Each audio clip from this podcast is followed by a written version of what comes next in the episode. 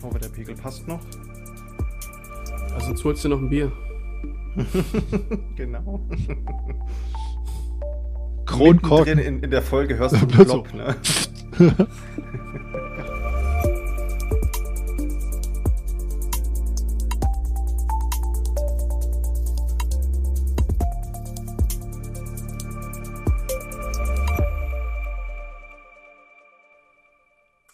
Herzlich willkommen zur dreizehnten Episode des Focus on DevOps Podcasts. Dieses Mal mit einem Thema, was wir vielleicht auch schon im Dezember hätten anschneiden können. Allerdings ist das immer so mit den News, die da so kommen, äh, dass man vielleicht doch nochmal den ein oder anderen Monat warten möchte, bis sich auch wirklich was Nennenswertes getan hat.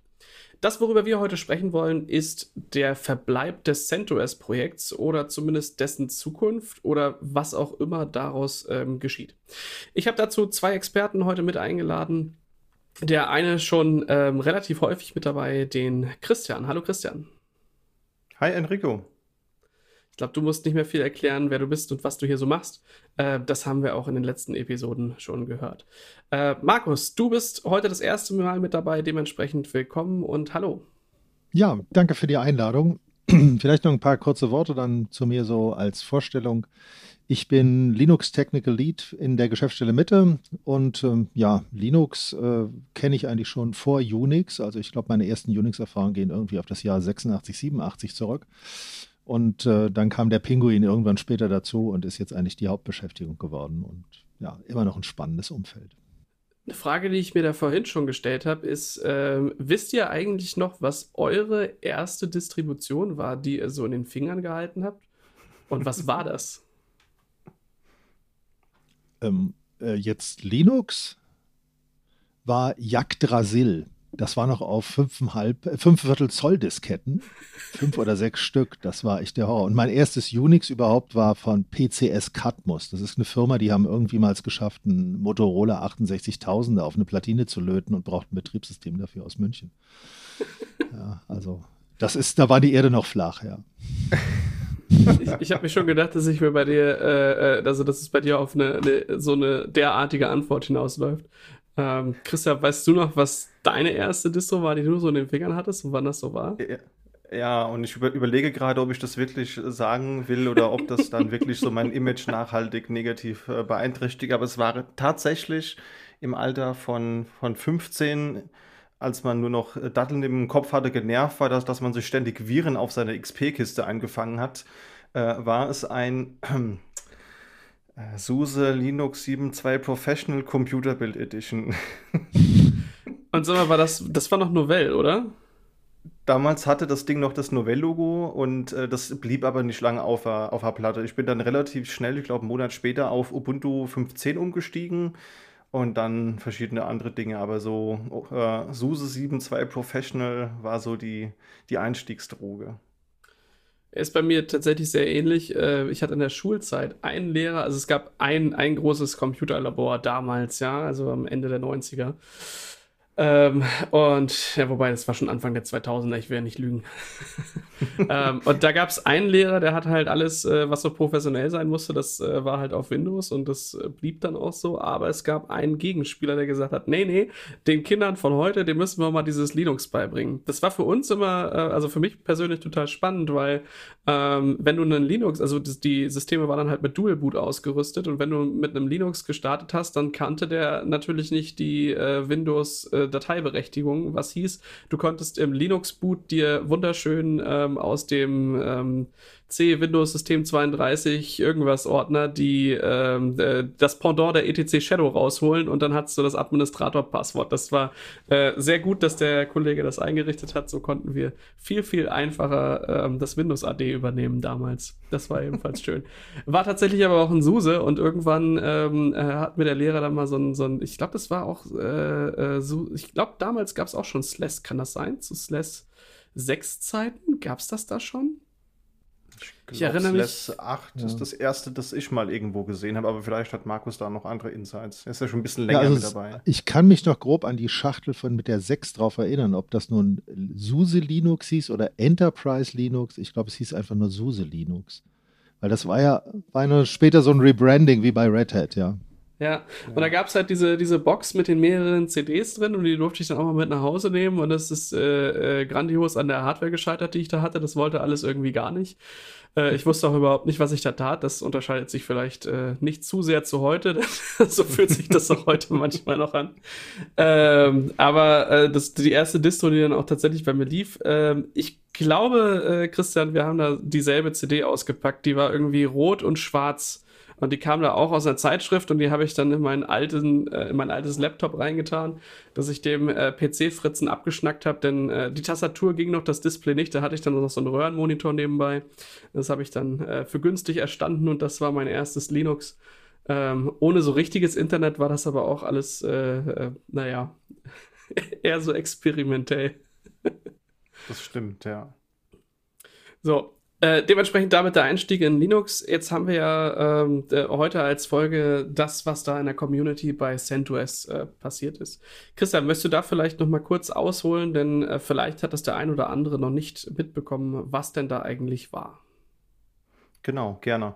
Ja, also Ende zwanzig zwanzig, es war im Dezember, kam relativ überraschend eine Ankündigung, sowohl von Red Hat als auch vom CentOS-Projekt. Und da ging es eben darum, dass CentOS Stream jetzt die neue Plattform sein soll. So der Titel, ähm, der natürlich ein bisschen optimistischer klang als die Nachricht, die sich dann eigentlich äh, in dem Artikel verbarg. Nämlich das CentOS-Projekt, wie wir es heute kennen. Ja, also für die, die, die noch kein CentOS kennen, CentOS ist ein Downstream vom, vom RHEL, also vom kommerziellen Red Hat Enterprise Linux Server. Das heißt, das ist mein kostenloses RHEL, ohne dass halt ein RHEL-Logo drin ist, sondern es ist halt ein Community-Projekt. Ja, und das wird eben eingestellt. Das gibt es aktuell ja in zwei aktuell gepflegten Versionen. Eben einmal CentOS sieben, das dann baugleich ist mit RHEL sieben, und einmal CentOS acht, das dann eben mit RHEL acht ähm, kompatibel ist. So, und ähm, das CentOS acht, das wird jetzt eben Ende zwanzig einundzwanzig schon eingestellt. Ursprünglich wäre das erst zwanzig neunundzwanzig gewesen. Das heißt, man hat den ja, Wartungszyklus schlappe acht Jahre nach vorne gezogen. Und das CentOS sieben, das wird aber noch wie ursprünglich geplant bis zwanzig vierundzwanzig eben gepflegt. Also bei CentOS ist es so, dass eben so lange Patches veröffentlicht werden, wie auch der normale Standard-Support ähm, Zeitraum von RHEL ist. Also RHEL hat man ja erstmal zehn Jahre Updates, gegen Extramünze auch, auch gerne dreizehn, und für zehn Jahre gab es halt immer auch CentOS bisher. Ja, und das wurde eben eingestellt. Das heißt, CentOS sieben ist das letzte klassische CentOS, das es so geben wird. Und ja, das war so die große Ankündigung, die die Community so ein bisschen äh, gespalten hat, könnte man jetzt sagen. Apropos gespalten, Markus, ähm, auf welcher Seite des Lagers bist du denn oder warst du, als du diese Nachricht äh, gehört hast? Was, hast das, was hat das mit dir gemacht? Also, kurz gefasst, blankes Unverständnis. Wer sich sowas ausdenkt, ja, weil was, was bringt das mit dem CentOS? Also wenn ich da ein bisschen aushole, CentOS war eigentlich immer mit Red Hat und ich hatte auch auf, auf Red Hat Conferences so gehört von, von Leuten von Red Hat, ja, das CentOS ist völlig integriert und wir, wir sponsern die Leute, die praktisch das Debranding machen, kann man ja eigentlich so bezeichnen. Und das ist nur ein kleines Team und alles wunderbar. Und dass jetzt so ein plötzlicher Umschwung kam, habe ich ehrlich gesagt bis jetzt noch nicht verstanden. Wo eigentlich die Intention dahinter ist, ja. Hattest du in der Vergangenheit da viele Kunden, die äh, so in den letzten Jahren dann auch eher zu CentOS hingegangen sind, gerade wegen dieses Versprechens? Oder ist das äh, ein seltener Fall gewesen? Also das, das Versprechen wird eigentlich nicht thematisiert, also nicht so wie die Ubuntu Promise und so weiter, das immer ganz hoch aufgehängt wird. Sonst war eigentlich jedem von vornherein klar, CentOS nehme ich, wenn ich sage, ich baue Testsysteme, ich habe Systeme, die ich nicht irgendwie äh, gegenüber meinen Kunden meinetwegen zertifiziert unter Wartung vorweisen muss, und dann nehme ich ein CentOS, weil das ist, ist eine Spielplattform, äh, da habe ich, muss ich keine, ich bin auf dem aktuellen Stand, kann was ausprobieren und kann im Bedarfsfall dann auf ein Red Hat Enterprise Linux migrieren. Ja? Hm. Und ähm, insofern ist der Weg jetzt da eigentlich verbaut. Na gut, er ist jetzt, sagen wir mal, behindert. Ja, wir wissen ja, wie das in, in Open Source läuft, dann gibt es einen Spin-Off und dann läuft es eben weiter. Ja, also deswegen verstehe ich eigentlich jetzt auch vom, vom Marketing-Aspekt oder was sich Red Hat eigentlich von dem Move verspricht, bin ich eigentlich ja, verwundert. Hm. Ja, ich glaube, da ging es da ging's vielen so. Äh, vor allem, wenn man sich halt darauf verlässt, dass diese Plattform halt so läuft, dann hat man ja auch eine Strategie dahinter. Und ähm, ich meine, man ist ja heute schon, äh, schon oft genug gezwungen, halt abzudaten oder Plattformen zu wechseln oder diese wenigstens aktuell zu halten. Ähm, und dass das, äh, das Enterprise Linux sieben dann im, bis vierundzwanzig äh, weiter supported wird, aber ähm, CentOS acht, ähm, da schon einundzwanzig äh, das Ende der, äh, der Fahnenstange ist, das ist dann schon ähm, relativ frustrierend, weil man, man hat ja irgendwie wahrscheinlich ein bisschen was in seiner Infrastruktur getan, ähm, um genau das auch maintainen zu können, das installieren zu können und so weiter.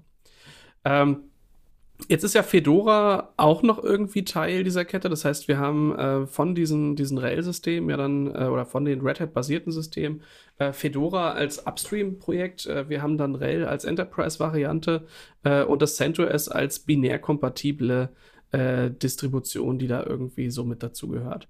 Ähm, wie sieht das da eigentlich bei den anderen aus? Also ähm, ist das durchaus üblich, dass das genau so ähm, praktiziert wird? Ich habe halt eine Bleeding Edge Distribution, dann äh, einen Enterprise Linux und dazu passend ähm, auch dann wieder eine binär kompatible ähm, Open Source Community Version oder wie machen das andere eigentlich?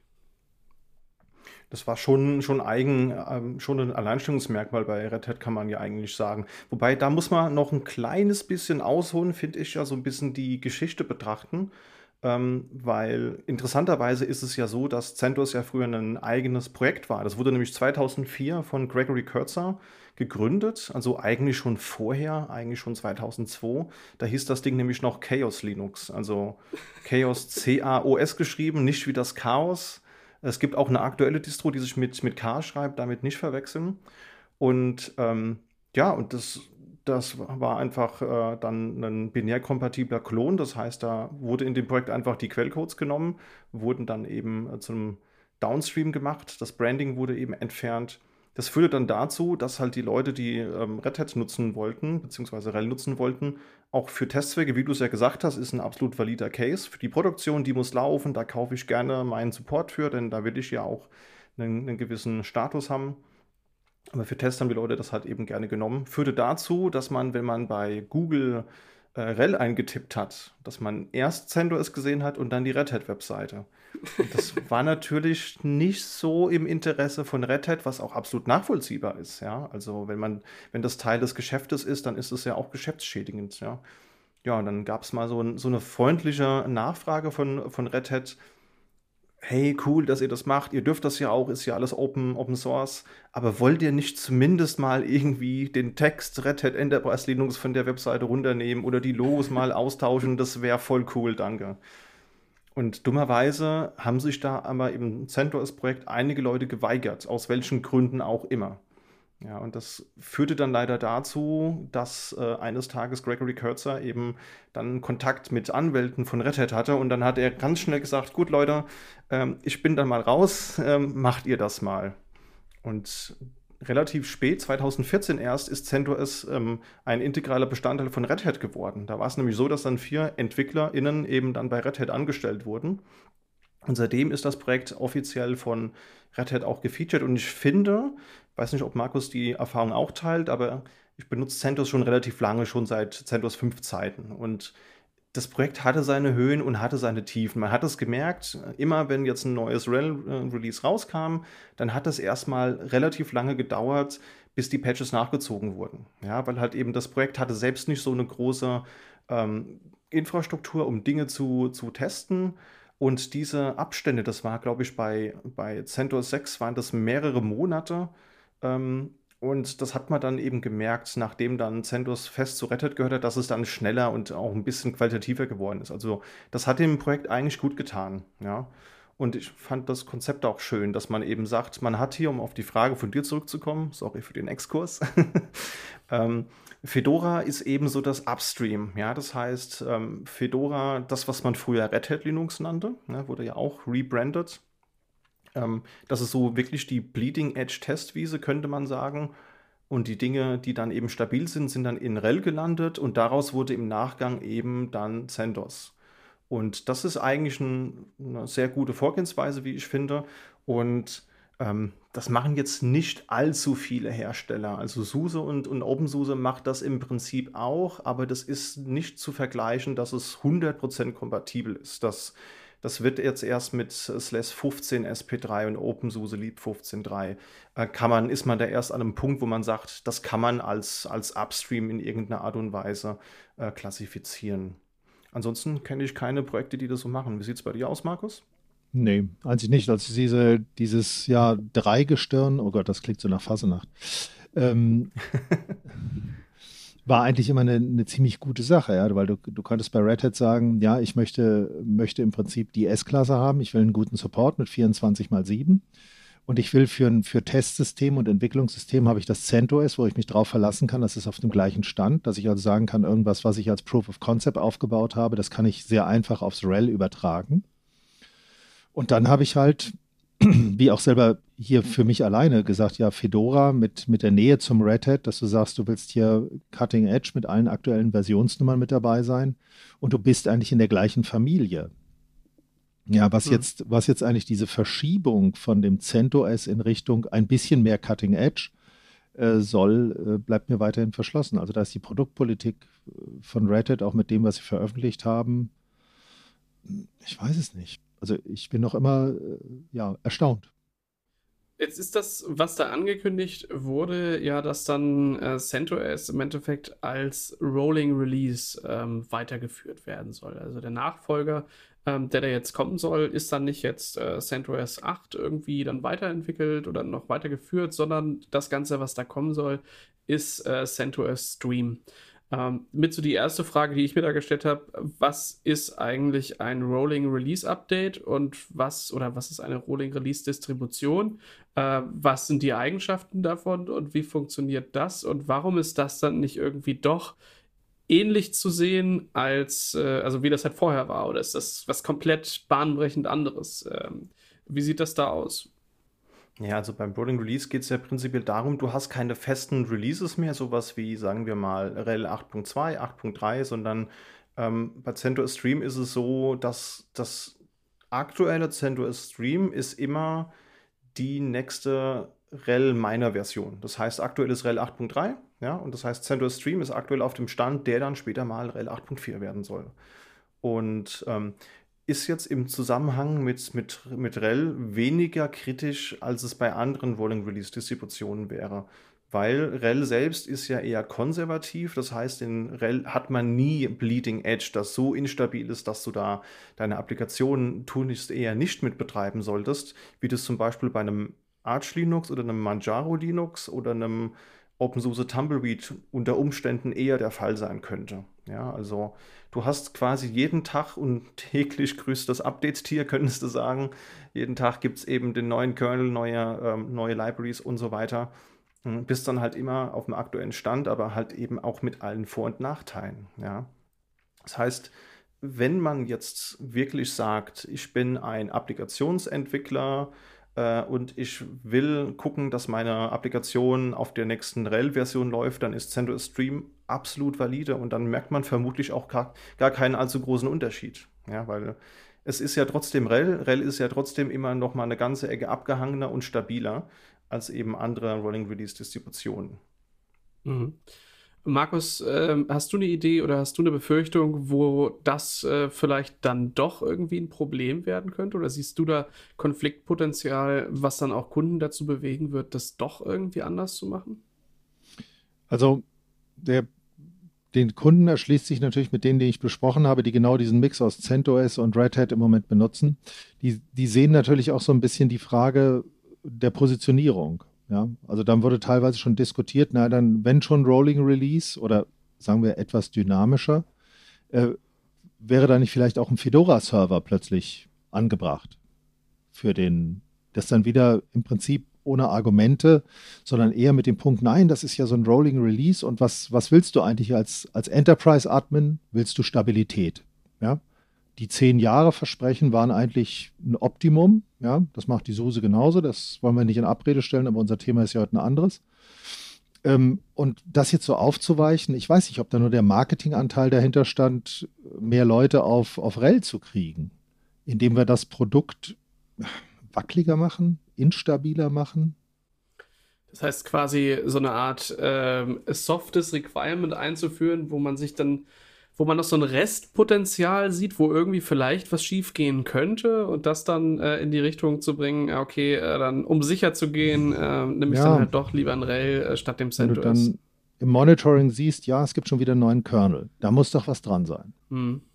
Ja, verstehe ich. Ähm, ja. Gerade da hat sich ja, glaube ich, auch viel getan, denn ähm, wenn ich das so richtig verstehe, ist ja im Endeffekt das, äh, dass wir, oder äh, ging ja auch mir so, ich habe halt auch einfach gerne CentOS eingesetzt, äh, weil man halt sich einigermaßen sicher war, äh, dass das halt zu den RHEL-Versionen kompatibel ist. Äh, das äh, fand ich auch in den letzten Jahren deutlich, äh, ich sag mal, freudiger gegenüber neueren Produkten, also neuerer Software, Ähm, als das so in meiner, ähm, in meiner Laufbahn bei SUSE so der Fall war. Also ich fand immer bei SUSE so Bleeding-Edge-Sachen ans Laufen zu kriegen, ähm, gerade irgendwie im Ruby-Bereich oder so, das war äh, immer schwierig mit der Verwandlung von, von sowas wie, wie Yast an eine bestimmte Ruby-Version mit S L E S zwölf war das halt, äh, oder mit äh, auch OpenSUSE entsprechend, Ähm, war das halt einfach schwierig, ähm, hat mich dann halt getroffen, weil ich halt damals viel Puppet gemacht habe äh, und das halt sehr stark Ruby-basiert war. Das war für mich immer nie so richtig einfach, ähm, auf einem SUSE was zum Laufen zu bringen, weswegen ich äh, gar nicht in Erwägung gezogen habe, überhaupt die, ähm, die OpenSUSE-Distribution entsprechend zu verwenden, ähm, anstelle eines S L E S. Äh, und da war dann die, der Griff halt doch schneller irgendwie mal zu einem CentOS, weil das... Ähm, ja, das lief dann einfach. Äh, hat aber wahrscheinlich auch einfach viel damit zu tun, dass ich eben Software äh, benutzt habe, die äh, entsprechend auch genau für diese Systeme gebaut war. Ja, also gerade so Puppet, äh, Form Satellite, das waren halt so Tools, die sind da entstanden und dementsprechend äh, ist es überhaupt nicht verwunderlich, dass das da halt alles ein bisschen fluffiger lief. So, ähm, jetzt ist halt die Sache, ähm, also ich habe das auch gerne verwendet, aber ich glaube, gerade für die Kunden, für die das eben an Testsysteme ging, Ähm, hat Red Hat ja jetzt doch noch ein bisschen was getan, oder? Genau. Also zunächst nochmal, was vielleicht auch ganz wichtig ist, CentOS Stream ist nach wie vor hundert Prozent binär kompatibel zu, zu RHEL. Ich meine, das ist ja jetzt nicht auf einmal ein, äh, keine Ahnung, Nightly Kernel drin, sondern es ist eben einfach ein Minor Release weiter vorne dran. Ähm, was, was halt nicht mehr so gegeben ist, ist diese hundert Prozent Bug-Kompatibilität. Das heißt, wenn ich einen Bug in RHEL acht Punkt drei habe, den ich eins zu eins nachstellen will, dann ist das mit, mit Stream so nicht machbar.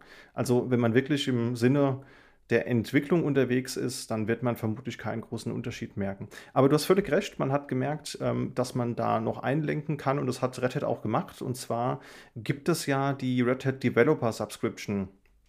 Die war früher dafür da, dass eine natürliche Person eben Zugriff auf RHEL bekommt und dann eben als Entwicklungsmaschine sich ein RHEL hochziehen kann, Patches bekommen kann äh, und dann da eben ja, Dinge tun und testen kann. Ja, haben dann auch Hobbyisten gerne mal genutzt. Das hat man jetzt erweitert und zwar dahingehend, dass man jetzt bis zu sechzehn Systeme auf diese Art und Weise ähm, eben betanken kann und das Ganze beinhaltet auch Produktionsworkloads. Allerdings kein Support. Das heißt, wenn ich jetzt wirklich eine kleine Firma bin und ich habe eine kleine Produktionsumgebung mit bis zu sechzehn Systemen äh, und ich will einfach nur meine Patches bekommen, hab, will keinen Support haben, dann ist das jetzt auch nach wie vor kostenlos eben dann machbar. Ähm, und man kann das eben auch für Cloud-Workloads nehmen. Also das ist auch alles explizit in den Lizenzbestimmungen ähm, erlaubt. Und in Zukunft will man das Ganze nochmal erweitern für Teams, weil jetzt werdet ihr bestimmt sagen, ja schön und gut, aber welcher Kunde hat denn nur sechzehn RHEL-Maschinen? Na, es ist ein valider Einwand. Dafür gibt's gilt das vielleicht pro Admin. Genau. Jeder, da macht es vielleicht doch wieder Sinn, ein paar mehr Leute einzustellen, dass man die Lizenzen abgreifen kann. Genau, schön in die Breite skalieren. Nee, aber für, für Teams soll es das auch geben, da allerdings nur für reine Entwicklungsworkloads und da sollst du dann eben auch mehrere tausend Maschinen mit betanken können. Heißt aber dann kein Test, keine Produktion, nur reines Development. Und das finde ich immer, ähm, also ich finde das schwierig, das auszulegen, weil wenn ähm, mein Business darauf angewiesen ist, dass ich halt eine Software entwickle, dann ist es für mich ja eigentlich schon ein produktiver Workload, halt einfach Entwicklungssysteme da zu haben oder Äh, wie wird das so ausgelegt in der, in der Realität? Also was ist tatsächlich ein Entwicklungssystem ähm, und was nicht? Also wenn ich jetzt als Kunde Softwareentwicklung mache und ich baue halt meine Applikation darauf auf, dann ähm, da würde ich verstehen, dass man sagt, hey, das äh, ist aber ja schon etwas, was dein, dein Unternehmen produktiv voranbringt ähm, und dementsprechend kein Entwicklungssinne, äh, Entwicklungs Thema im Sinne von, ich entwickle hier etwas für die Linux-Community oder so. Absolut, ja. Also da ist auch ein Wording gerade in Arbeit. Da gab es schon erste Entwürfe und da will Red Hat eine genaue ähm, Beschreibung liefern, die dann eindeutig ist. Aber ich stimme dir zu, es ist alles Interpretationssache. Also das, glaube ich, äh, ist noch ein längeres Thema, bis das mal hundert Prozent ausformuliert ist. Hm. Ähm, mal so ein bisschen Rückblick auf äh, vielleicht ein bisschen mehr als die letzten fünf Jahre. Äh, Markus, da frage ich genau dich, weil äh, wenn du damals Linux auf Disketten konsumiert hast, die äh, auch ein anderes Format hatten als die Disketten, die ich damit verknüpfe, ähm, ist das für dich das erste Mal, dass das tatsächlich in so einer Form äh, geschieht, dass da halt ein Hersteller sagt, hey komm, wir machen hier dieses äh, CentOS und das ist jetzt halt das äh, Community-Projekt zu unserem Enterprise Linux und das dann halt doch einstellen und doch irgendwie anders machen. Gab es sowas in der Vergangenheit aus deiner Brille schon mal? Nein, gab es nicht, weil also es gab natürlich Unmassen an kleinen Linux-Distributionen, die man so in die Finger gekriegt hat, aber die haben natürlich nicht diese Marktakzeptanz und dieses Gewicht am Markt gehabt, wie jetzt das Red Hat. Ja. Und ähm, in dem Fall ein ganz klares Nein, ja. Also, okay. Ja, hätte sein können, dass es da vielleicht in der Vergangenheit schon ähnliche Situationen gab. Ja was gut, außer das, was, Entschuldigung, dass ich nochmal kurz reinhake, gut. Weil einer ist mir doch eingefallen, Äh, aber den hatte Christian vermutlich genannt, aber da war kurz hier der, der, der Ton weg. Ähm, Unixware, hattest du gesagt? Nee, aber spannendes Thema, ja. Also Unixware war eigentlich so der, wenn ich jetzt denke, gut, das will ich jetzt Red Hat nicht an, andichten, weil jetzt nochmal zu dem Punkt, auch wenn wir jetzt hier über Red Hat äh, uns fragen, was, was machen die da? Ähm, muss man ja sagen, haben die auch sehr viel äh, tolle Sachen im, in den letzten Jahren in, in der Linux-Community. Und wenn man nur so an Ansible denkt oder äh, generelles Open-Source-Vorgehen in dem Haus, äh, wobei jetzt meine Fragezeichen, die, die ich vorhin schon da in den Raum gestellt habe, nur gerade dicker werden. Aber der, der größte Crash, den, den, sagen wir mal, das Marketing mal produziert hat, war ja mit Unixware. Äh, das war ja der, der Punkt, wo Novell äh, das war, oh Gott, muss ich jetzt die Jahreszahl, weiß ich gar nicht mehr. Aber damals, als wir noch Novell NetWare drei Server hatten. Wart ihr da schon mit dabei? Nein. Nee. Okay, gut. Ähm, war ich in der das Grundschule, war ja so, glaube ich. Du warst in der Grundschule, okay. Jetzt kommt hier der, der altväterliche Text durch. Äh, und wo es losging mit so Microsoft Networking und S M B V eins und so weiter, wo die da versucht haben, was, was dagegen hochzuziehen. Und da war ja NetWare schwer am Ruder. Ihnen war da klar, dass sie mit ihrem äh, NetWare-Server eigentlich äh, schon veraltet sind. Und da haben sie ja eigentlich von A T und T damals, die so sechsundneunzig, siebenundneunzig muss das gewesen sein, äh, wo A T und T seine Unix-Sparte aufgelöst hat, haben, hat Novell für einen relativ teuren Aktientausch, ich meine, das waren so um die dreihundertfünfzig Millionen U S oder so, hat diesen Unix-Kram da rausgekauft. Und äh, dachte man natürlich, hey cool, mal sehen, was sie jetzt damit machen. Und die kamen dann auch relativ schnell aus der Tür mit einem Produkt, was sie Unixware nannten. Das waren also ein Original A T und T Unix verheiratet mit NetWare-Protokollen. Und das war eigentlich ein, ein recht guter Mix, weil du konntest sowohl sagen, ich mach, mach das Ding als N F S-Server, du hast alle Unix-Services gehabt, hast aber auch gleichzeitig auch NetWare, File- und Print-Services gehabt. Hm. Ähm, nur das, was, was man dann so beobachtet hat, ähm, war, dass das der, der Vertrieb vom Novell absolut nicht auf die Kette gekriegt hat, dieses, dieses Hybrid-Betriebssystem, was eigentlich der, der Weg in die Zukunft gewesen wäre für Novell, am Markt zu etablieren. Ja, wir hatten damals auch Entwicklerprogramm in der Firma, gesagt, ja, konnte sich registrieren oder die Dinger für kleines Geld kaufen. Und die sind richtig gut gelaufen. Ja, das war schon eine brauchbare äh, dreihundertsechsundachtziger Hardware oder noch mehr, also alles Intel-basiert. Und die liefen eigentlich ganz gut damit und hatten alles gemixt. Ja, also zur damaligen Zeit. Ja, du, ihr wolltet jetzt was aus der Vergangenheit hören. Und das, ist gut. Und, und das haben die, haben die satt in den Sand gesetzt. Ja, und das ist ja dann später aufgegangen, ein paar Jahre später. Ich glaube nach zweitausend dann äh, Dotcom-Bubble geplatzt. Dann war Novell auch ziemlich an der Wand und dann haben die das in Richtung S C O, was uns ja allen was sagt, ja. vertickt und haben nur noch irgendwie, ich weiß nicht, einen kleinen Betrag, fünfzig oder sechzig Millionen Cash, also verglichen mit dem, was sie mal eingesetzt haben, nur noch ein Fünftel oder so erlöst. Und, und damit endete dann dieses Trauerspiel. Also die haben da Geld und Arbeitszeit verbrannt und hätten eigentlich ein Produkt da gehabt. Ja, ist, das will ich jetzt nicht Red Hat andichten, um Gottes Willen bloß nicht. Aber wenn, mhm. die, wenn du fragst, hast du sowas schon mal erlebt? Ja, das gab es schon, aber das war halt, war halt ganz anders. Ja, und die sind ja dann ganz raus. Okay, also ich zumindest für mich äh, mache mir jetzt, glaube ich, weniger Sorgen darüber, dass, äh, dass ich tatsächlich in Bugs reinlaufe, die, äh, die für mich relevant sind, und denke mir, wahrscheinlich ähm, kann ich mit so einem mit so einem CentOS Stream durchaus gut leben, weil also auch ich achte jetzt heute nicht darauf, dass ich genau denselben Patch-Level dieses Systems habe, äh, wie äh, wenn ich ein neues in drei Wochen provisioniere. Also auch da habe ich ja allein schon, ähm, schon Unterschiede. Was auf jeden Fall mit wichtig wird, ist, ähm, es ist für mich nicht mehr so einfach zu tracken, was denn da drin ist. Und ich weiß halt nicht mehr genau, okay, ähm, das ist jetzt zwar eine, eine Version, die da auch binär kompatibel ist, heißt, ja klar, das ist halt alles irgendwie RHEL-Code, der da kompiliert wird, aber ähm, die Versionsstände, die genutzt werden, um ein spezifisches Release zu, ähm, zu erstellen, das wird halt alles deutlich schwerer nachzuvollziehen. Ähm, und da kann ich vielleicht das dasselbe Resultat erreichen wie bei einem RHEL, aber f- zu einem ziemlich hohen Wahrscheinlichkeitsgrad halt auch nicht. Ähm, und das könnte dann halt ein Problem werden.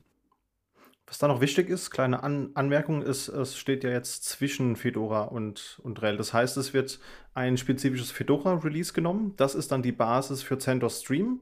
Und daraus wiederum wird dann ein ähm, spezifisches RHEL-Release, wie zum Beispiel acht Punkt vier oder sowas. Also der Zyklus wurde nochmal um einen Schritt erweitert. Das ist nochmal ganz wichtig im Hinterkopf zu behalten. Heißt, ich baue mir einen Mirror, der zwei Monate zurückliegt, und dann fühlt sich alles an wie damals. Ja gut, dann könntest du aber auch natürlich RHEL einfach nehmen oder einer der Forks, die ja, am, am, am Kommen sind oder schon da sind. Das finde ich darum wieder ein bisschen schwierig, weil, ähm, also ja, man könnte jetzt einfach RHEL nehmen, ähm, aber es gibt ja durchaus Situationen, wo man davon abhängig ist, äh, das zu nehmen, was einem irgendwie geboten wird. Ja? Also wenn ich halt in der Cloud unterwegs bin, dann ähm, äh, natürlich könnte ich mir den Aufwand machen, mein eigenes Image zu basteln, das da halt hochzuladen, das da halt zu starten.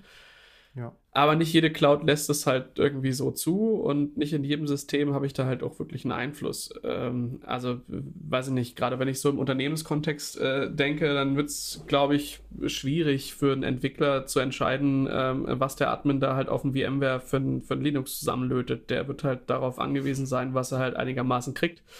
Ähm, also kenne ich zumindest aus meiner Realität häufig so, dass man jetzt nicht irgendwie komplett Freedom of Choice hat, sondern man legt sich halt auf was fest.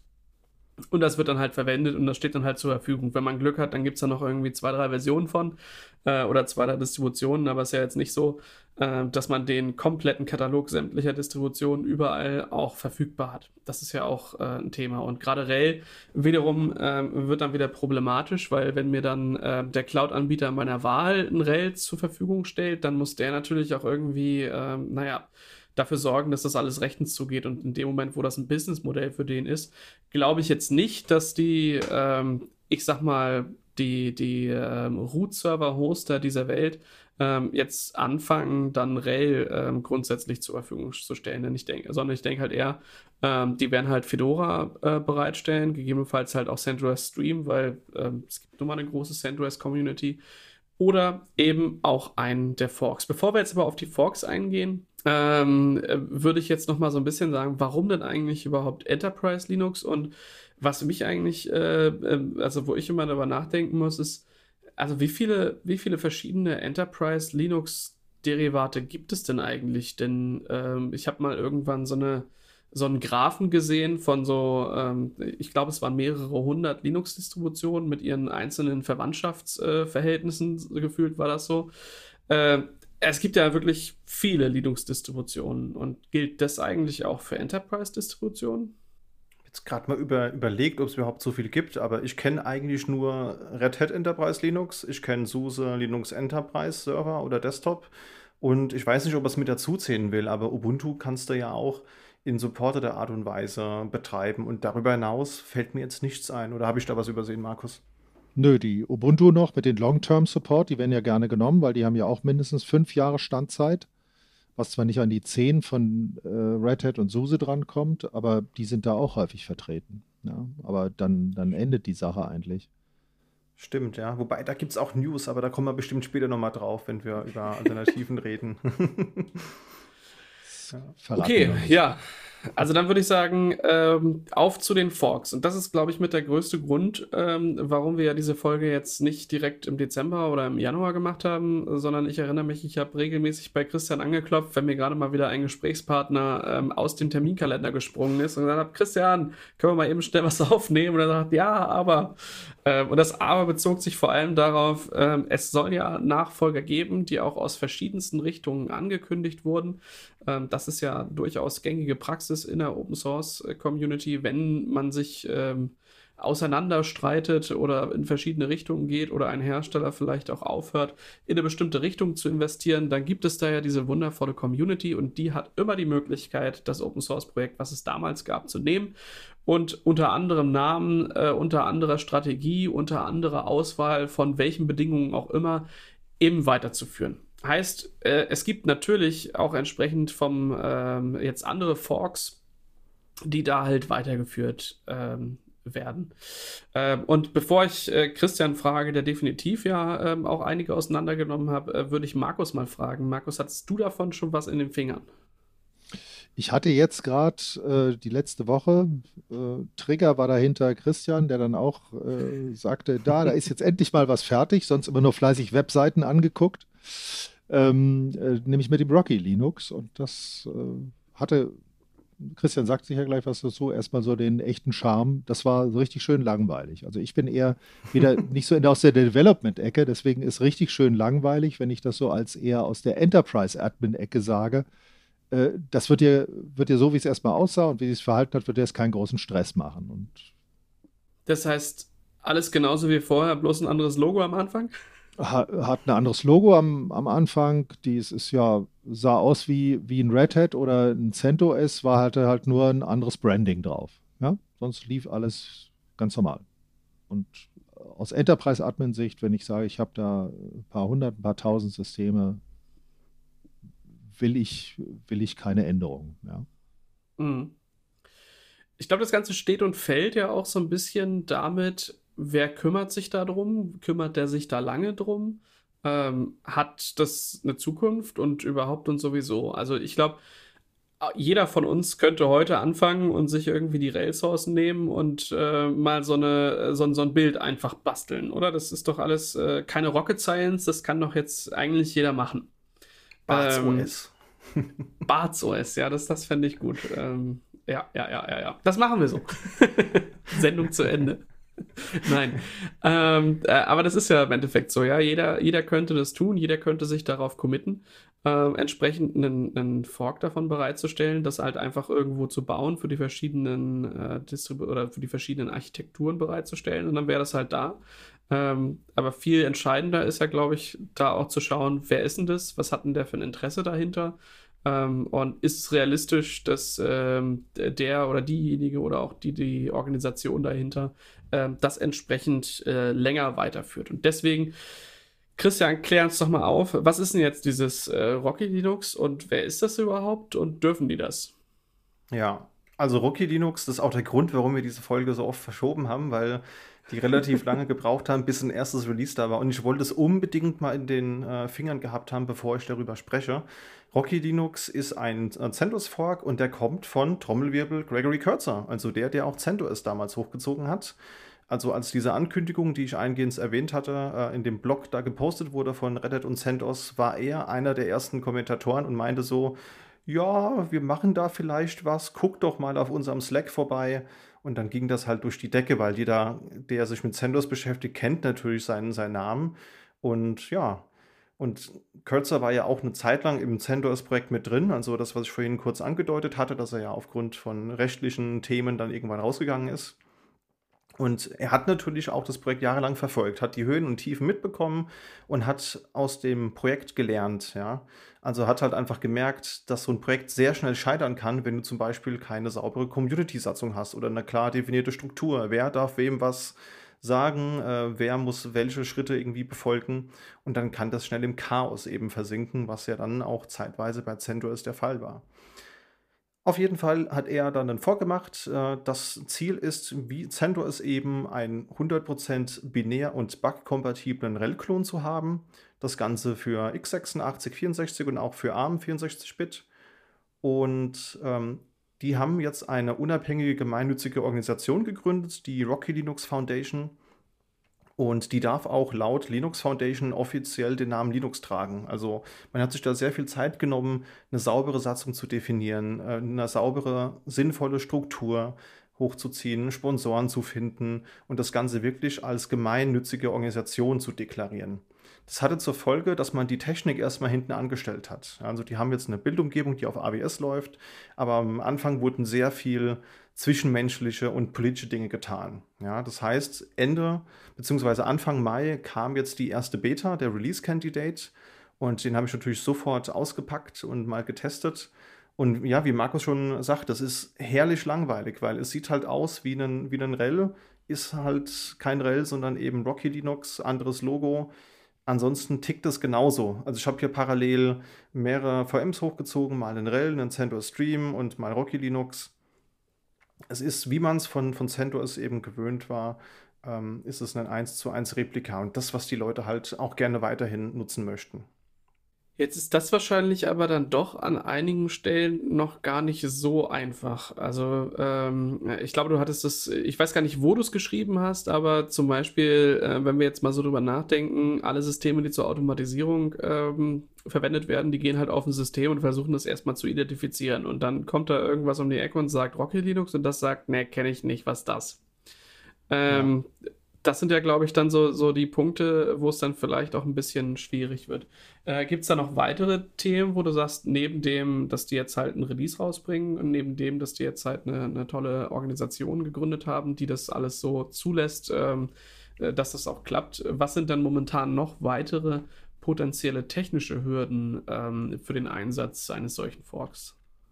Also hast du natürlich völlig recht, es gibt so Sachen wie, gerade wenn man mal an Ansible denkt, dass irgendwie so ein Inventory macht und sagt, hier, ich kenne dich nicht, was bist du denn? Weil es steht natürlich dann auch Rocky Linux drin und nicht R H E L. Da gibt es aber auch schon Tickets, die, da gibt es auch schon auf GitHub Merge-Requests bei den einzelnen Projekten, die sind auch teilweise alle schon gemerged, also da tut sich was, die Community ist sehr aktiv. Ähm, Von daher bin ich da optimistisch, dass das relativ schnell dann auch adaptiert wird. Sogar ein Merge-Request bei VMware ist eingegangen für die VMware-Tools und so. Es ist natürlich ein Release-Candidate. Das heißt, es ist kein Nightly-Build, aber es ist jetzt auch nicht für die Produktion gedacht. Das steht auch ganz klar drin. Software pre-release, do not use on production usage. Ähm, es soll jetzt allerdings dieses Quartal auch die erste Final eben erscheinen. Und äh, da würde ich sagen, das kann man dann eben auch mal ein, einsetzen für etwas äh, produktivere Workloads. Ich würde es jetzt vielleicht nicht unbedingt für irgendeinen hochproduktiven Web-Database-Cluster nehmen, aber ich meine, die Leute, die, die CentOS genutzt haben, das war ja häufig schon, schon so, dass eben die Produktion auf R H E L lief und für Test und Entwicklung hat man eben CentOS genommen. Und ich glaube, das kann man uneingeschränkt dafür schon nehmen. Ich habe da mal ein paar Dienste hochgezogen, ich habe da jetzt keine wirklichen Bugs oder Fehler gefunden, ja. Markus, siehst du weitere Hürden, die technisch genommen werden müssen, damit man das äh, entsprechend einsetzen kann? Also ich war die Woche schon geneigt, aber es ist dann aus, aus dem Projekt, also letzte Woche, äh, geneigt, das Ding nochmal schnell in eine Umgebung zu stecken, weil der Kunde, den ich da betreue, hat ein relativ komplexes Setup, was er bewusst mit CentOS sieben und auch acht fährt. Ähm, wo wir große Postgres-Datenbanken drauf haben, wo jetzt, wo wir lange Btree-File-System eingesetzt haben, wo jetzt die Entscheidung ist, nein, wir machen äh, CentOS acht mit Z F S. Äh, also die sind da relativ experimentierfreudig und ähm, ich habe es nur leider zeitlich nicht geschafft, nochmal schnell die Rocky, das Rocky-I S O zu nehmen und dem Kickstart reinzuzimmern, aber äh, sobald in den nächsten Wochen da, da Platz ist. Äh, aber ich bin da guter Dinge mit dem, was ich so gesehen hatte. Ich, ich werde berichten, weil das ist, ist halt eine Umgebung, die ähm, ja viele Sachen ausnutzt und dann nochmal ein bisschen verdreht ist mit Sachen, die man unter Linux so nicht macht, wie zum Beispiel dann Z F S reinzusetzen. Äh, aber es funktioniert bisher, ja. Und wenn sie wirklich die Sourcen und alles nehmen, dann bin ich da eigentlich guter Dinge, ja. Mhm. Was ich halt auch noch mitentscheidend finde, ähm, ihr hattet das ja, äh, oder zumindest hatte ich es irgendwo gesehen, ja, die bauen halt Dinge äh, für x sechsundachtzig ähm, und äh, für andere Architekturen halt auch.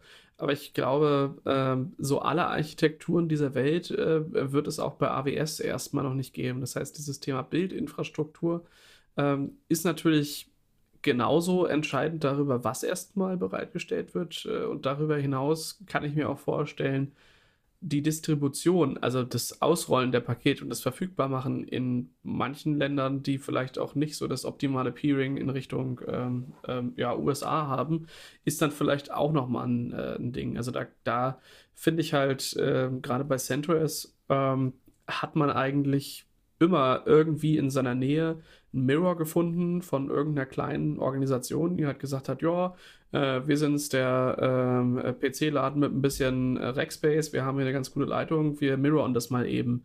Ähm, allein diese ganze Infrastruktur, wo sich ja auch viel in der Community drum getan hat, ähm, das wird, glaube ich, noch ein bisschen dauern, oder? Habt ihr da so äh, schon Erfahrung oder wie sieht das aus? Wo lädt man das runter, das äh, Rocky Linux? Und war das überhaupt runterladbar, so direkt nach Release? Genau, das ist der richtige Punkt.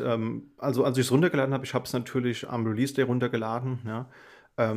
Und da habe ich echt irgendwie mit siebzig Kilobyte die Sekunde runtergeladen, weil es halt erstmal nur einen Mirror gab. Aber da sind sie auch gerade schon dabei, das eben dann auch anzupassen und weitere Mirrors dann herzustellen. Das ist natürlich klar. Ja. Aber das ist ja auch noch ein sehr junges Projekt. Da gibt es natürlich noch nicht so viele Mirrors. Aber die einzelnen Unis und Co., die ja auch immer dann die ganzen äh, Linux-Sites gemirrort haben, die haben da schon gesagt, dass sie da auch auf jeden Fall sich beteiligen wollen. Da gibt es auch in der Community, das ist immer, immer transparent, ja, wer da wo gerade wann dran ist. Äh, da hört man, liest man auch immer dann so ein bisschen, wo sich dann da was tut. Und das wird auf jeden Fall kommen. Spätestens, wenn die, wenn die Final da ist. Okay. Dann ist ähm, Rocky Linux ja nicht der einzige Fork. Ähm, was gibt's denn da noch so? Und gibt's jetzt eigentlich mehrere hundert oder ähm, hält sich das in Grenzen? Das hält sich tatsächlich in Grenzen. Das andere Projekt, das äh, großen Namen von sich gemacht hat, ist AlmaLinux. Äh, pardon, AlmaLinux. Das ist äh, ein deutsches Projekt mit Tennissock im Logo. Nein, Quatsch. Ähm, ist ein U S-amerikanischer Anbieter, der Cloud Linux heißt. Die sind Distributor und Hoster gleich. Ja, also das ist halt auch ganz interessant. Die haben halt ein eigenes Hosting und bauen aber auch ihre eigene Distro. Und die haben früher schon was gebaut, das hieß Cloud Linux O S. Und das ist halt auch ein R H E L-Fork, der aber kommerziell ist. Das heißt, wenn ich Kunde bei denen bin, dann kann ich das halt für Dollar im Monat dazu buchen und habe dann halt einen R H E L-Fork, der hat dann irgendwie so ein C-Panel, also was man so aus dem, aus dem äh, Hosting-Bereich kennt, so ein Webpanel, wo du dir deine Datenbanken und alles zusammenklicken kannst. Und die haben halt eben, eben gesagt, äh, ja, weil die halt auch schon immer auf R H E L gesetzt haben strategisch, dass sie da was machen wollen und haben halt eben AlmaLinux gegründet, ja. Und das ist halt eben auch ein eins zu eins Fork, also der strebt eben auch an, äh, komplett vollwertig zu sein, also binär und S B A C-kompatibel zu sein, für x sechsundachtzig only allerdings. Und die haben das erste Release schon am dreißigsten dritten rausgebracht und aktuell gibt es sogar schon eine acht Punkt vierer Beta. Ja, also die sind ein ganzes Stück schneller gewesen, ah, weil sie halt schon die Erfahrung hatten, ja, sie haben ja schon ihre eigene Distro rausgebracht. Und äh, ja, die haben halt einfach auch, die haben eine Firma gehabt, die haben das Kapital gehabt, also die äh, haben sich auch auf die Fahne geschrieben, dass sie jährlich eine Million U S-Dollar in die Entwicklung investieren möchten. Also das Versprechen im Webcast war dann auch, it will be forever free. Das ist so das Versprechen, was sie an die Community rausgegeben haben. Ähm, ja, hat man auch so von anderen Distributoren in der Art schon gehört. Und was halt auch noch ganz interessant ist, es gibt schon Migrationsskripte. Das heißt, wenn ich jetzt ein CentOS ähm, acht sowieso habe, dann kann ich das binnen weniger Minuten zu einem AlmaLinux machen. Ja, also das gibt es bei Rocky noch nicht, das wird da aber auch kommen. Und das funktioniert echt gut. Also ich habe das mal getestet, habe mir da mal ein CentOS aufgesetzt, habe das rüber migriert. Das war echt, ähm, ja, sang- und klanglos hat das funktioniert, relativ unspektakulär. Also, ich glaube, da muss auch gar nicht viel passieren, oder? Also, da werden ja nicht jetzt alle Pakete neu installiert werden, sondern da wird halt äh, die E T C, was ist denn das, äh, Issue und äh, E T C Release auf angepasst und einmal die Release, Repos. Ja. Ja. Ja, also ich habe mal reingeguckt, das sind Repos, die umgemappt werden. Äh, die ganze Keyring-Sache, also die, ähm, die Public Keys für das Package-Signing, das wird halt eben ausgetauscht. Die alten Keys werden rausgeschmissen und ein paar Pakete werden tatsächlich neu installiert. Aber das ist relativ unspektakulär. Also du hast schon recht, das ist natürlich jetzt nicht so ein Aufwand wie von einem, keine Ahnung, Ubuntu zu einem äh, AlmaLinux zu migrieren. Das würde so halt nicht funktionieren. Markus, was ist so dein Eindruck, ähm, äh, gerade für deinen Kunden im experimentellen Umfeld, äh, wenn der jetzt eh schon freudig ist, auch mal was anderes äh, zu nehmen und eh ähm, jetzt auch ähm, ab und zu auch mal was wechselt? Glaubst du, da wird es eher Richtung Stream gehen oder ähm, tatsächlich Richtung eines Forks? Also das, was so jetzt in die, sagen wir so ein bisschen der, der Nebel klärt sich durch, durch die Rocky-Geschichte.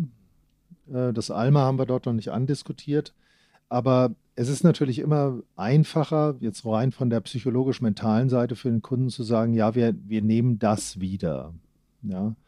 Und da ist natürlich so ein Rocky Linux äh, eine interessante Sache, wo man sagt, ja, du hast praktisch die gleiche Release-Schedule, äh, du hast den gleichen Support auf zehn Jahre hinaus. In die Richtung tendiert man, aber es sind dauernd so viele, so viele Aspekte mit im Spiel, die dazukommen. Wer weiß, was Red Hat in zwei, drei Monaten macht, was sie vielleicht selber, wenn sie diesen, diesen Schritt evaluieren oder nochmal neu überdenken, vielleicht doch noch eine Veränderung reinbringt. Genauso wie man jetzt noch diese, diese Entwicklerlizenzen und Ähnliches nachgeschossen hat, weil man vielleicht gemerkt hat, oh, ist am Markt nicht gut angekommen. Ja. Also deswegen abwarten, würde ich eher noch tendieren. Es ist ja auch im Moment noch kein Drang da. Ich glaube auch nicht. Also momentan fühlt sich das jetzt nicht so an, als hätte man äh, einen, einen großen Zwang, wo man sagt, uiuiui, das äh, geht jetzt alles äh, komplett gegen die Wand. Wenn ich jetzt nochmal so drüber nachdenke, ich habe auch noch einige äh, CentOS sieben Systeme stehen, wo ich sowieso erstmal gucken muss, ähm, ähm, wie kriege ich die nach acht und will ich das überhaupt oder habe ich da eigentlich alles, was ich so brauche? Äh, also ich glaube, da Äh, stellt sich die, die Frage jetzt nicht unmittelbar innerhalb der nächsten äh, Monate zwangsläufig, sondern vielleicht eher, äh, wenn man mal äh, zum harten Release-Ende von, von CentOS sieben und RHEL sieben halt hinguckt. Und das ist dann ja erstmal äh, in drei Jahren der Fall. Äh, und ich glaube, da geht es auch durchaus anderen Organisationen, die äh, komplexere Dinge machen, ähm, als das bei mir der Fall ist. Ja, also ich denke, ähm, genau diese Frage kann man sich dann auch in, in zwei, drei Jahren nochmal stellen, wenn dann wirklich die letzten ähm, Siebener-Systeme abgelöst werden und es da Richtung ähm, acht gehen soll. Das, da, da hat man auch eigentlich Glück gehabt. Also ich habe auch Kunden gehabt, wo wir genau über dieses Thema letztes Jahr gesprochen haben, so uiuiui, das läuft ja doch auf CentOS sieben, wollt ihr nicht mal updaten? Und dann haben die angefangen und da hieß es so, wie, das war doch dein Tipp? Ja, hätten wir doch mal CentOS sieben gelassen. Ne? Und, also es ist wirklich so, dass viele Kunden noch sehr viel auf sieben haben und erst selektiv einige wenige Dinge auf acht. Und das hat sich in dem Fall voll ausgezahlt. Manchmal ist es auch eine gute und valide Entscheidung, erstmal die Füße zu stillzuhalten und nichts zu machen. Ob man das dann als äh, Sicherheit oder einfach äh, äh, als zu wenig gemacht dann darstellt. Also ähm, am Ende ist es immer besser, Dinge so gut zu verkaufen, wie sie halt gelaufen sind, egal, ob man es vorher in weiser Voraussicht gemacht hat oder halt auch nicht. Ähm, aber das ist, das ist, glaube ich, auch nochmal was, dass, ähm, ähm, dass da halt viele nochmal zum, zum Umdenken bringen wird. Ähm, ich für mich, glaube ich, ich gehe eher so Richtung Stream und gucke da mal, was passiert, ähm, als dass ich jetzt direkt ähm, auf einen Fork gehe, vor allem, äh, wenn ich dann überlegen muss, oh, ich muss jetzt irgendwie die Ansible-Version hochziehen und ein bisschen dies und das machen. Das scheint jetzt für ja. mich erst erstmal alles gar nicht so ähm, gar nicht so schlimm zu sein, ähm, wie es im ersten Moment jetzt erstmal klingt. Nichtsdestotrotz ist, glaube ich, dieses ganze Thema Long-Term-Support eben eine Riesensache. Ähm, und da, also ich meine, am Ende steht da ja wirklich eine Organisation auch hinter, die ein Interesse daran hat, dass äh, die Systeme halt Stück für Stück auch unter Subscription kommen, weil ähm, Open Source hin oder her, am Ende ähm, leben wir dann doch irgendwie auf einem kapitalistischen Planeten und auch die ähm, Vollblut-Linux-Entwickler, die müssen ja auch irgendwie von irgendwas leben. Ja, also das ist ähm, schon, glaube ich, auch ein valider Punkt, nochmal drüber nachzudenken, ähm, ist das was, womit ich eigentlich mein Geld verdiene? Und wenn ja, äh, ist es dann nicht auch einfach ein valider Punkt, da äh, so eine, so eine Support-Subscription äh, mit abzugeben und damit dafür zu sorgen, dass dieses Produkt finanziert wird, was ich eh verwende? Ähm, was ich mir durchaus als eine Motivation vorstellen kann, äh, dass man entsprechend sowas umbaut äh, und da dann den vielleicht doch zu attraktiv gewordenen ähm, Fork einfach mal ein bisschen, äh, bisschen einkürzt, wenn man es dann kann. Also niemandem was Böses vorgeworfen, aber klingt mir jetzt nicht, nicht allzu sehr ähm, äh, oder allzu weit entfernt, das entsprechend so zu tun. Ja, ähm, was dann noch interessant ist, ich meine, wenn wir, wenn wir tatsächlich über Alternativen reden, ähm, jetzt gibt es ja nicht nur, äh, nicht nur die, die Forks, die da entsprechend aufpoppen, sondern vielleicht ähm, fühlt sich da jetzt auch der ein oder andere so stark in der Strategie erschüttert, dass er vielleicht den Glauben in die Distribution verliert. Und da würde ich jetzt gerne nochmal drüber gehen wollen. Was seht ihr dann als Alternativen und ist das tatsächlich vielleicht ein guter Weg, das zu tun? Ja, also eine haben wir ja ganz vergessen vorhin. Und zwar, es, es gibt ja noch Oracle Linux. Das ist ja auch ein R H E L-Klon, haben wir gar nicht erwähnt. Das wäre theoretisch auch eine Alternative. Es ist dieselbe Codebase, ist aber ein optionaler angepasster Kernel für Oracle-Themen. Man kann da auch rüber migrieren und das gibt es eben auch für mehrere Plattformen. Ähm, aber ansonsten gäbe es ja zum Beispiel noch OpenSUSE oder eben Ubuntu in dem Kontext. Das fällt mir so spontan ein. Aber jetzt, ähm, Christian, OpenSUSE und Ubuntu, gut, Ubuntu Canonical bietet einen Support an, auch wenn der, sagen wir mal, aus unserer Erfahrung heraus schwierig zu kriegen ist. Ähm, aber äh, mit Enterprise Linux bleiben wir eigentlich noch bei, ja, entweder SUSE oder Red Hat. Ne? So stimmt, wie wir vorhin ja schon eigentlich den, den Kreis gezogen hatten. Ne? Denn, denn die Red Hat-Familie hat ja nun mit, mit den Security-Features wie dem FirewallD, dem SELinux, äh, dem Network Manager eigentlich ein paar Baugruppen drin, die, die das Besondere ausmachen. Ich will jetzt nichts gegen YAS sagen, Äh, aber den brauche ich nicht so sehr wie meinetwegen jetzt, sagen wir mal, äh, einen vernünftigen FirewallD und einen SELinux, äh, an dem ich ein bisschen Security drehen kann. Und das kann ich natürlich jetzt auch sagen, okay, das kann ich bei der Debian alles noch nachträglich reinschrauben, aber dann fehlt mir wieder der Support-Aspekt, ja. Das stimmt, ja. Wobei ich, wobei ich glaube, es kommt immer darauf an zu betrachten, wofür hat der Kunde oder wofür habe ich CentOS genutzt. Wenn ich jetzt zum Beispiel CentOS als möglichst stabiles Betriebssystem genutzt habe, das halt nichts kosten darf, dann äh, wäre ja durchaus OpenSUSE und Ubuntu ein Thema. Wenn ich natürlich sage, ich brauche den Support aus Gründen, dann ist Ubuntu natürlich, dann, die, dann wäre das die äh, Wahl. Ja, weil Ubuntu hat ja auch das äh, Ubuntu Advantage-Programm, ja, und das ist vielleicht auch ganz interessant, das war mir so gar nicht bewusst. Also ich muss zugeben, die letzten Jahre habe ich eigentlich eher so rot-grün mir angeschaut und habe Ubuntu gar nicht so äh, betrachtet, was da so gibt, aber da hat sich viel getan, seitdem ich das letzte Mal da ähm, mich mit beschäftigt habe. Also es ist natürlich nach wie vor die beliebteste Distro für Hosting, Public Clouds und Container-Images. Ich glaube, das ist jetzt äh, nichts Neues und ich glaube, ihr wisst auch, dass die ähm, zweimal im Jahr Releases rausbringen, nämlich im April und einmal im Oktober. Oktober. Ja. Ja. Genau. Die werden neun Monate supportet. Alle zwei Jahre gibt es eine L T S, die hat fünf Jahre Support. So, und jetzt gibt es aber Ubuntu Advantage und da kriegst du jetzt bis zu zehn Jahre Support für so ein L T S-Release. Das kostet dann natürlich was, ja, ist aber gemessen an dem, was R H E L und S L E S kostet, bedeutend günstiger. Das heißt, wenn jetzt meine Maßgabe ist, ich brauche einen Supportanspruch, aber es soll so günstig wie möglich sein, dann ist Ubuntu auf jeden Fall eine Option, die man sich angucken kann, weil da gibt es einfach eine Preisliste und das sind, ich glaube, irgendwas fünfhundert US-Dollar für eine Standard-Subscription und ähm, das ist halt schon doch bedeutend günstiger, als das eben bei R H E L und S L E S der Fall wäre. Ja. Also das fällt mir so ein als Option, wenn es wirklich darauf ankommt, auch einen Supportanspruch zu haben. Wie weit, wenn ich da jetzt noch mal kurz reingehen darf, ähm, Ubuntu war ja in letzter Zeit sehr mit den Dateisystemen. Das ist ja so eine offene Flanke, die wir auch immer noch an anderen Punkten diskutiert haben. Äh, waren die ja sehr experimentierfreudig, wo sie auch gesagt haben, wir bringen das Z F S mit rein und mal gucken, ob Oracle seine Anwälte losschickt. Ähm, ähm, Und ich könnte ja auf einer Ubuntu zum Beispiel auch noch ein Btrfs-Filesystem mit unterbringen, was ja die, die Red Hat mit, mit dem Release acht komplett rausgeworfen haben. Ähm, hast du da noch eine Info zu, wie weit solche Konstellationen dann auch noch in den Support fallen? Weil eigentlich kannst du ja dann argumentieren, ja, Ubuntu mit eurem Advantage, ihr habt ja Z F S mal mit reingebundelt. Ist sowas dann auch supported bei euch? Also, was es gibt, es gibt drei Editionen, Essential, Standard und Advanced. Du hast bei allen Live-Patching mit drin, du hast diese fünf Jahre extra Support für L T S, du hast den Landscape mit drin und du hast halt einen acht mal fünf oder vierundzwanzig mal sieben Support mit S L As. Mir ist jetzt nicht bekannt, dass es da gewisse Features gibt, die nicht mit abgedeckt werden. Mhm. Ja, das heißt, wenn Ubuntu das offiziell mit Z F S äh, anbietet und du hast ein Problem, dann würde ich sagen, ist es absolut legitim, den Support dafür auch okay. äh, in die Verpflichtung zu nehmen. Ja, weil Red Hat so. war ja immer schnell dabei zu sagen, ja, das liefern wir alles mit, aber das ist Technical Preview, also ruft deswegen nicht an. Ja. ja. Müsste ich nachlesen, um ganz ehrlich zu ja, sein. Aber, also aber gut, dann haben wir ja eigentlich ja. einen ganz interessanten Punkt, wo wir sagen, na, da könnte die Reise hingehen, ja.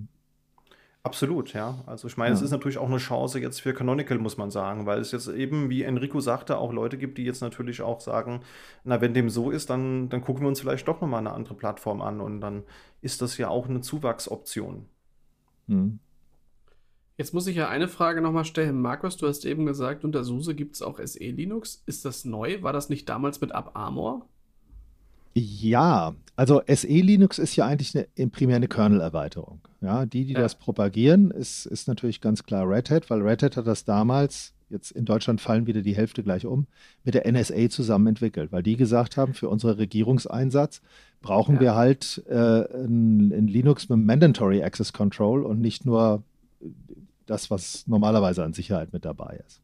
Und haben sich das komplett, haben das zusammen designt, haben das aber auch alles, ist alles Open Source, ja. Also, und dass die keine schlechten Leute einstellen, das wissen wir ja nur auch. Also beide Seiten, sowohl Red Hat wie auch, auch diese besagte amerikanische Regierungsbehörde mit den drei Buchstaben. Hm.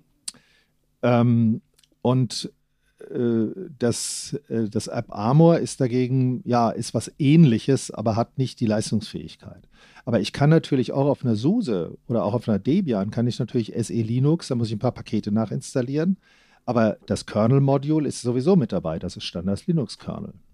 Ja, es genau. ist halt nur nicht scharf geschaltet. Das ist doch die gleiche Technik, ne? Das ist die gleiche Technik mit den Security-Labels und so weiter, ja. Also ich kann im Endeffekt auch ein Debian nehmen und mir das so im Prinzip als Gänsefüßchen oben Red Hat Enterprise hochpimpen, indem ich praktisch die ganzen Module nachwerfe, ja. Ja. Also sei es SELinux, sei es der Network Manager, sei es der FirewallD und ja, das, das geht, ja. War mir bloß noch gar nicht, also ich wusste halt immer so, also natürlich ist es sowieso in diesen ganzen DevOps-Sachen so das Erste, was so rausfliegt, ah, die Firewall macht hier irgendwie Stress, oh, das ist bestimmt das SELinux, warum das hier nicht startet. Ja, ja, sofort auf Disabled und so, ja, das kenne ich, ja. Ja, ja, Klassiker. Gut, also ich meine, ich meine, ich bin ja wenigstens auf der Seite, das ist ja permissive, ja, das ist, weil ansonsten, wenn du da irgendwie äh, terabyteweise Elasticsearch starten oder so drin hast und dann einmal relabelst, dann dauert der Reboot dann doch länger, ähm, als du eigentlich Zeit ja, hast. Ja, klar, nee, nee, als Entwicklungssystem, alles legitim, aber wenn du sagst, du positionierst es als Enterprise Linux, ja, da sind wir wieder ja. die unterschiedlichen ja, ja, Spieler ja, ja, hier ja, auf dem nee, Feld, nee. ja? Nee, nee, ich bin da bei dir, ich bin da bei dir. Ähm, nee, aber mir war, mir war gar nicht bewusst, dass das, also logischerweise ist ja alles Open Source, ist ja alles dieses Linux. Äh, war mir bloß neu, dass SUSE dann in dem Moment ähm, auch tatsächlich Pakete bereitstellt und ähm, auch den Support dafür liefert, weil, ähm, gut, meine SUSE-Zeiten sind Äh, lange her, dass ich irgendwie äh, Basis-O S-Geschichten äh, gemacht habe und da war mir immer so im, im Kopf, okay, Red Hat sind die mit dem SELinux und äh, bei SUSE kannst du AppArmor machen, wenn du willst, aber äh, dass diese, äh, die Möglichkeit bestünde, auch beides ähm, oder beziehungsweise auch SELinux unter einem SUSE supported zu kriegen, ähm, da hat es gerade bei mir irgendwie äh, geklingelt, wo ich dachte, huch, das habe ich auch noch nicht gehört. Also du hast auch ein AppArmor bei Ubuntu drin. Das ist nur genau. ziemlich, ziemlich abgeschaltet, ja, ziemlich stillgelegt. Und das kannst du, das kannst du mit relativ wenig Aufwand wieder zum Leben kriegen, ja. Unfassbar, das ist zu viel für mich heute an einem Tag. Das sind auch die beiden Firmen, also SUSE und Canonical sind die beiden Firmen, die eben AppArmor ähm, vorwärts bringen. Ja, und wie Markus schon, schon sagte, SELinux, Red Hat und besagte Bundesbehörde. Okay. Ja, Jungs, dann, äh, also mir hat das auf jeden Fall sehr viel gebracht, das äh, nochmal durch das zu diskutieren und auch so ein bisschen ähm, die Bedeutung dessen äh, mal ein bisschen tiefer zu beleuchten, als dass da eine Headline steht, die sagt, ähm, alles ist ganz böse, Red Hat plant irgendwie ganz furchtbare Sachen und man muss jetzt ganz schnell irgendwie handeln, weil sonst irgendwas nicht geht. Denn ich glaube, dass äh, diese Panikmache ist da äh, vielleicht an der einen oder anderen Stelle ähm, unbegründet. Zumindest habe ich mir vorher deutlich mehr Sorgen darüber gemacht, ähm, als das jetzt noch der Fall ist. Von daher hat mir das ähm, geholfen, mit euch darüber zu reden und da nochmal äh, einen tieferen Blick reinzukriegen und auch nochmal darüber nachzudenken, was bedeutet das denn jetzt eigentlich? Das sehe ich ja auch in, in, äh, in meinem Umfeld, wenn es da irgendwie bei Kubernetes irgendwie Sachen gibt, die deprecated werden und die ganze Community schreit, nee, das ist total böse, wenn das nicht mehr geht. Und man denkt sich eigentlich, ja, also das äh, ist eigentlich jetzt gar nicht so schlimm und die meisten Kunden wird es wahrscheinlich eh nicht treffen. Ähm, also bitte mal genau drauf gucken, was ist denn jetzt eigentlich das, was man nutzt und dann vielleicht eine valide Entscheidung zu treffen, als jetzt direkt in Panik zu verfallen. Ähm, habt ihr dem ganzen Thema noch was hinzuzufügen? Noch ein bisschen äh, Eigenwerbung quasi. Es, ähm, es wird zu dem Thema noch so einen kleinen Follow-up-Blogartikel bei uns geben. Den packen wir bestimmt in die Shownotes, denke ich mal.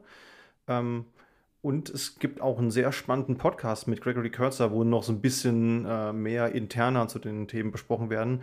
Ähm, wenn man da mal anderthalb Stunden nichts mit sich anzufangen weiß. Also ich fand das total interessant. Vielleicht der ein oder andere Zuhörer oder die ein oder andere Zuhörerin vielleicht auch. Ja, also ich äh, definitiv. Die Shownotes sind ja sowieso immer auf fokus punkt s v a punkt d e. Dort ähm, erscheint auch äh, mit ziemlicher Wahrscheinlichkeit Christians äh, Blogartikel. Und ähm, da wir uns, äh, ich sag mal, aus reiner Transparenz sowieso eine Woche vor Veröffentlichung befinden, bis dahin hast du doch wahrscheinlich den, äh, den Blogartikel auch schon fertig. Du hast doch den, äh, den letzten Stand gerade erst Probe gelesen. Deswegen bin ich ja auch so gut informiert. Das ist doch super. Ja. Ja, Markus, hast du denn noch was hinzuzufügen? Nee, eigentlich äh, bleiben wir mal locker und einfach mal abwarten, was passiert. Also Strategie bei Red Hat finde ich sowieso ein bisschen spannend im Moment, äh, wenn man so einerseits und andererseits äh, sieht, wie zum Beispiel, dass wir, ich komme noch mal kurz mit den Dateisystemen, äh, dass man gesagt hat, bei CentOS äh, acht fliegt das Btrfs-Filesystem aus gewissen Gründen komplett Knall auf Fall raus. Und bei Fedora vierunddreißig, was ja immer so als das, oder überhaupt die Fedora-Baureihe als Testbett auch für zukünftige Enterprise Linux gilt, äh, macht man jetzt großartig Werbung, dass man ja Btree-File-System ganz nach vorne geschoben hat, weil das auch noch transparente Online-Compression jetzt unterstützt. Ähm, also da weiß vermutlich die eine Marketingseite nicht so richtig, was die andere tut, ja. Also äh, ja. deswegen warten wir es mal ab. Ja. Und dann ist doch immer gut, dass das Marketing eigentlich immer eher so die Headlines mitbringt, aber in der Technik äh, findet man dann eigentlich doch immer nochmal einen Weg, wie das dann doch äh, valide auch funktioniert. Ja. Ja, schön. Markus, äh, hat mich gefreut, dich äh, heute auch hier mit beizuhaben, auch mit ein paar Perspektiven ähm, aus der Vergangenheit, die ich immer, aber ähm, auch ganz ehrlich, sehr spannend finde. Also ich wünschte mir eigentlich immer, ich wäre äh, nochmal so, so locker zwanzig Jahre früher geboren, weil ich glaube, da waren einfach ganz viele... Die, dieser, also dieser, dieser Gründer-Spirit und was da so war und was da so in diesem ganzen ähm, I T-Globus so passiert ist, das ähm, stelle ich mir furchtbar spannend vor, äh, wie das halt damals war. Deswegen finde ich das äh, immer noch, auch wenn äh, dreihundertsechsundachtziger lange her sind, äh, eine schöne Sache darüber zu reden, weil ich glaube, auch wir ähm, und auch die folgenden Generationen können immer wieder was davon lernen, was es schon mal an Situationen gab und was man da halt gemacht hat äh, und dass es immer irgendwas Neues gab, was daraus entsprungen ist, dementsprechend. Vielen Dank, dass du dabei warst und danke für deine Perspektive. Dankeschön. Christian, schön, dass du heute wieder dabei warst. Äh, wahrscheinlich auch sicherlich nicht die letzte Folge, zumindest wenn sich hier in der Linux-Community äh, wird sich sicherlich immer noch mal was Neues ergeben. Äh, danke dir und bis demnächst. Vielen Dank, immer wieder gern. Danke, ciao.